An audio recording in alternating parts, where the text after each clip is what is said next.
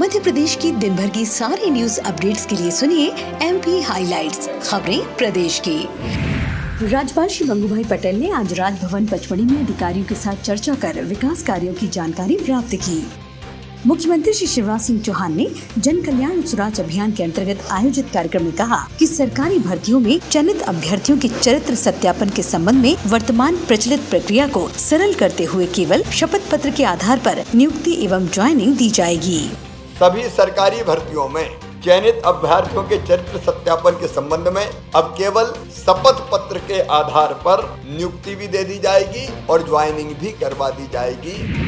मुख्यमंत्री ने कहा कि खसरे की कॉपी सीएम जन सेवा नंबर एक सौ इक्यासी पर आवेदन करने के बाद प्रति पेज दस रूपए के शुल्क पर रजिस्टर्ड व्हाट्सएप नंबर पर प्रदान कर दी जाएगी। इसके लिए शासकीय कार्यालय के चक्कर काटने की जरूरत नहीं पड़ेगी।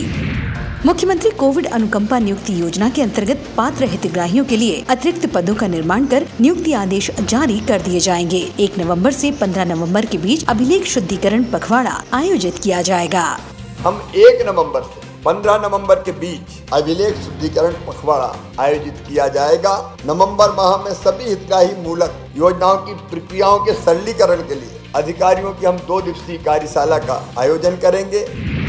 आयुष राज्य मंत्री श्री राम किशोर नानू कावरे ने बालाघाट जिले के धनसुआ में करीब तैतीस लाख पचास हजार रूपए की लागत से बनने वाले औषधालय भवन के भूमि पूजन समारोह को संबोधित कर कहा कि मध्य प्रदेश औषधीय पौधों के मामले में काफी समृद्ध राज्य है। हमारे घरों में और आसपास बहुत से औषधीय पौधे उपलब्ध हैं। हमें उनकी पहचान और उनके उपयोग के बारे में पूरी जानकारी होना चाहिए।